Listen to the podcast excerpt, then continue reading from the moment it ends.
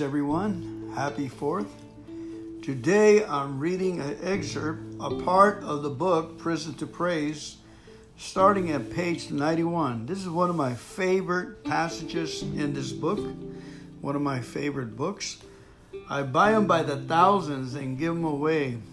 To this date, I have bought over 6,000 uh, pieces of this type of literature books, pamphlets, mostly books and I buy about 1100 at a time and give them away. So you can see this movie free in Prison to Praise on YouTube. I'm reading you from page 91 what it says here. It says Jesus didn't promise to change the circumstance around us, but he did promise great peace and pure joy to those who will learn to believe that God actually controls all things.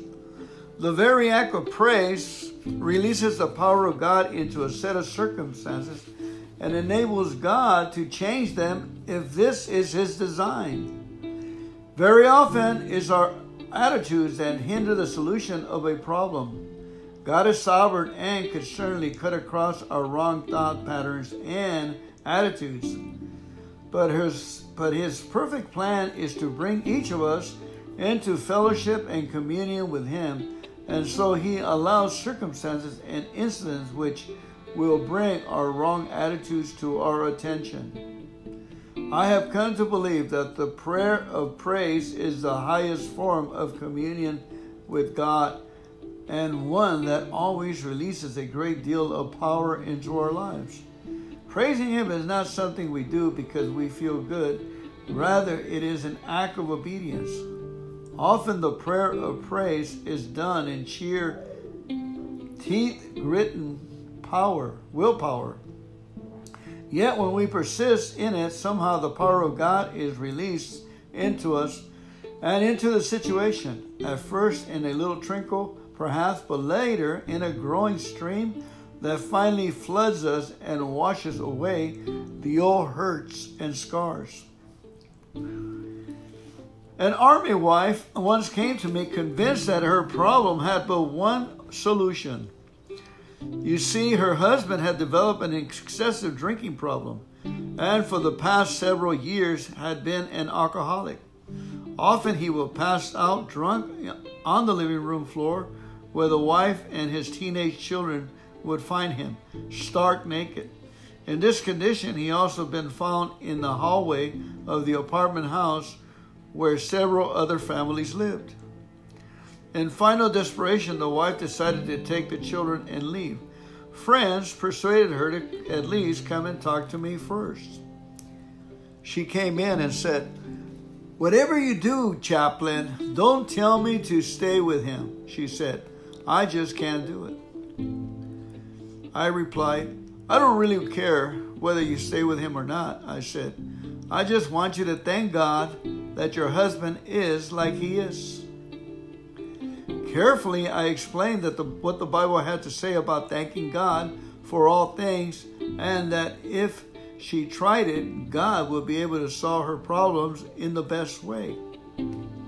She thought it sounded ridiculous, but finally agreed to kneel while I prayed that God would release in her enough faith to believe that He is a God of love and power who holds the universe in his hands. At last she said, I do believe. Two weeks later, I called her. She said, I feel absolutely marvelous, she said. My husband is a different man. He hasn't had a drink in two weeks. That's wonderful, I said. I'd like to talk to him. What do you mean? She sounded surprised. I just think it would be good if I talked to your husband about the power that is working in your lives. Didn't you talk to him already? She sounded perplexed. No, I haven't met him yet. Chaplain, this is a miracle, she cried out. The day I was in your office, he came home from work, and for the first time in seven years, he didn't go to the refrigerator for a beer. Instead, he went into the living room and talked to the children I was sure you had talked to him. Our prayer of praise had released God's power to work in another person's life. the wife was openly crying over the phone. Praise God, chaplain, she sobbed. Now I know that God works out every detail of our lives. In another story, a young soldier collapsed with a serious heart problem and was taken to the Fort Benning Hospital. He was released but had to come back for frequent checkups and eventually was scheduled to go to another hospital for heart surgery.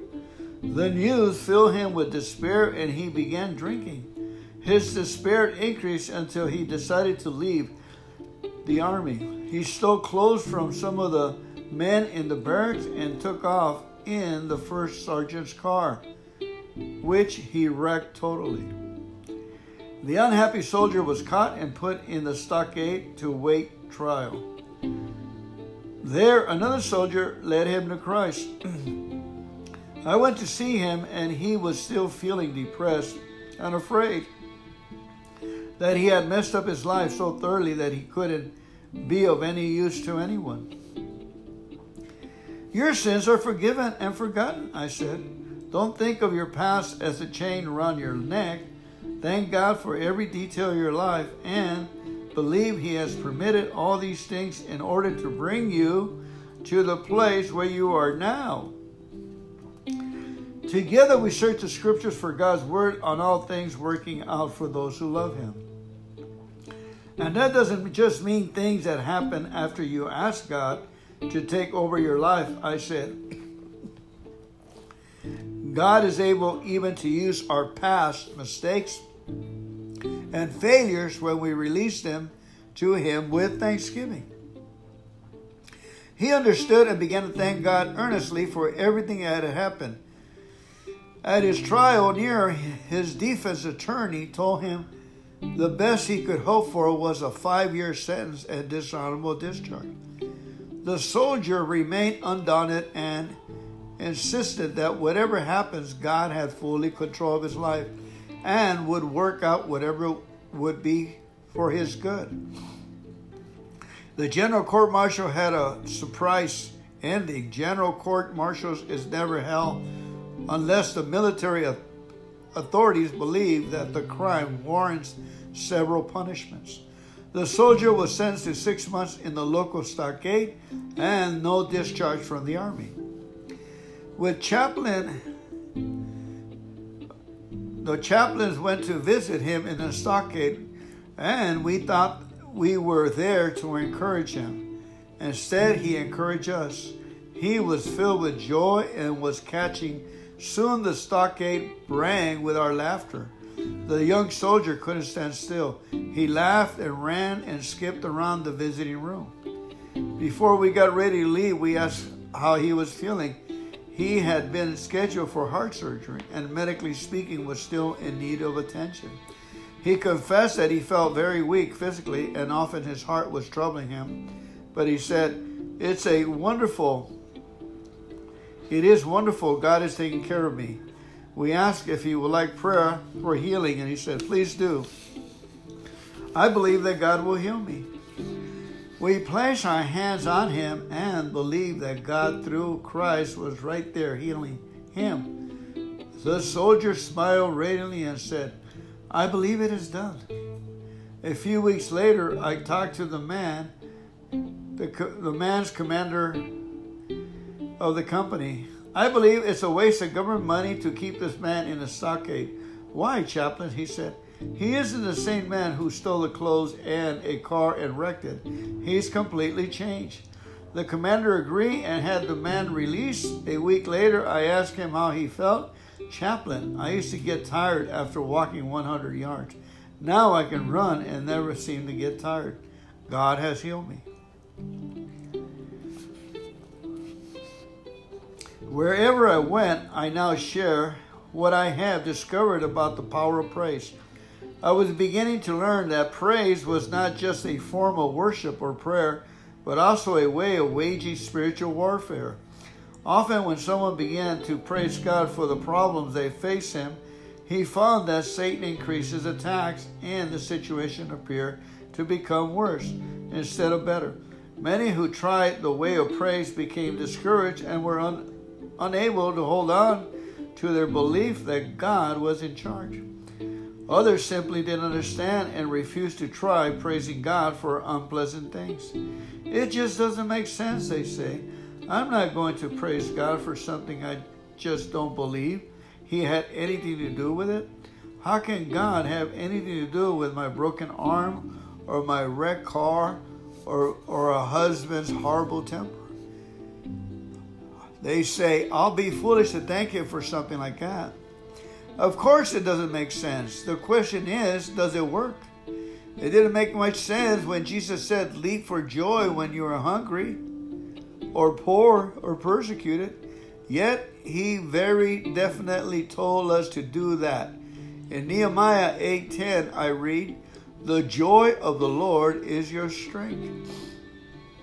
The enemy's arrows just can't penetrate the joy of someone who is praising the Lord. In Second Chronicles 20, we read a whole army was defeated when the Israelites simply praised the Lord and believed him when he said that the battle wasn't theirs but his. The message is just as clear today. The battle isn't ours, it is God's. While we praise him, he sends our enemies scurrying. And now was a from page 91 to 97 of the little book Prison to Praise. You can find it on Amazon and see the movie on YouTube for free.